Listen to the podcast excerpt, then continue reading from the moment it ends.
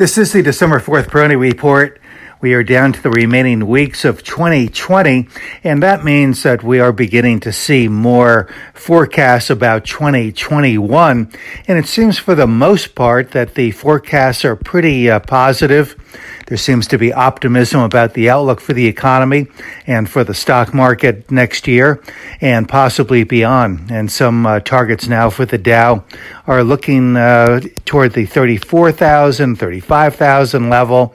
Uh, those are several that I've heard not quite the 36,000 that I've been predicting, but the 36,000 target that I have is the ultimate target uh, for this bull market run. And as I've mentioned, I think it will probably be uh, pretty conservative. In fact, um, as I do design and draft my own uh, outlook for 2021, which I will uh, be uh, coming out with here on this call in early January, I think that uh, one of the things uh, that is likely to occur is an upward revision in that ultimate target uh, for the first quarter of next year, I do see the Dow moving to the 31,500 to the 32,000 area. So a significant um, uh, portion of the yearly uh, upside, at least based on some predictions here, could occur sooner uh, than later.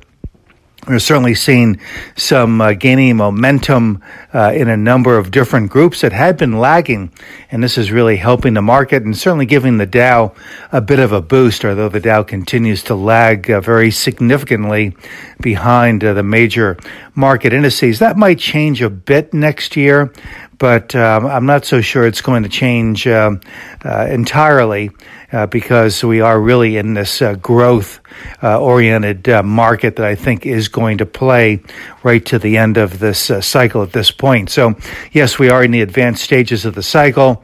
yes, we are in the advanced innings of the um, bull market cycle. But again, you have to consider that this is a long game here that goes back to 2002, early 2003. And so uh, an inning can comprise a number of years, not just uh, several quarters. But mostly what I've been mentioning here lately and have talked about over time is that I don't think that this uh, bull market uh, cycle will end much differently than the previous two. In fact, I think that we're in a bull market trilogy, so I think that there are some certain common characteristics to the previous two uh, cycles along with this one. That is, I think that uh, before this cycle ends, we're going to see a great deal more optimism, uh, excitement, euphoria, really and uh, that we could see some real concentrated buying uh, toward the um, toward the very end of the cycle, and that could uh, allow for uh, a very surprisingly robust uh, move to the upside. And again, I haven't really projected what that could be, but uh, my feeling is it's going to be well beyond thirty six thousand if that does occur, as I expect. In the meantime, I would uh, certainly continue to regard this rotation that we are seeing. I think it's healthy for the popular momentum stocks, although they lag here, uh, generally speaking, right now. But I think that that's healthy for them for the long haul.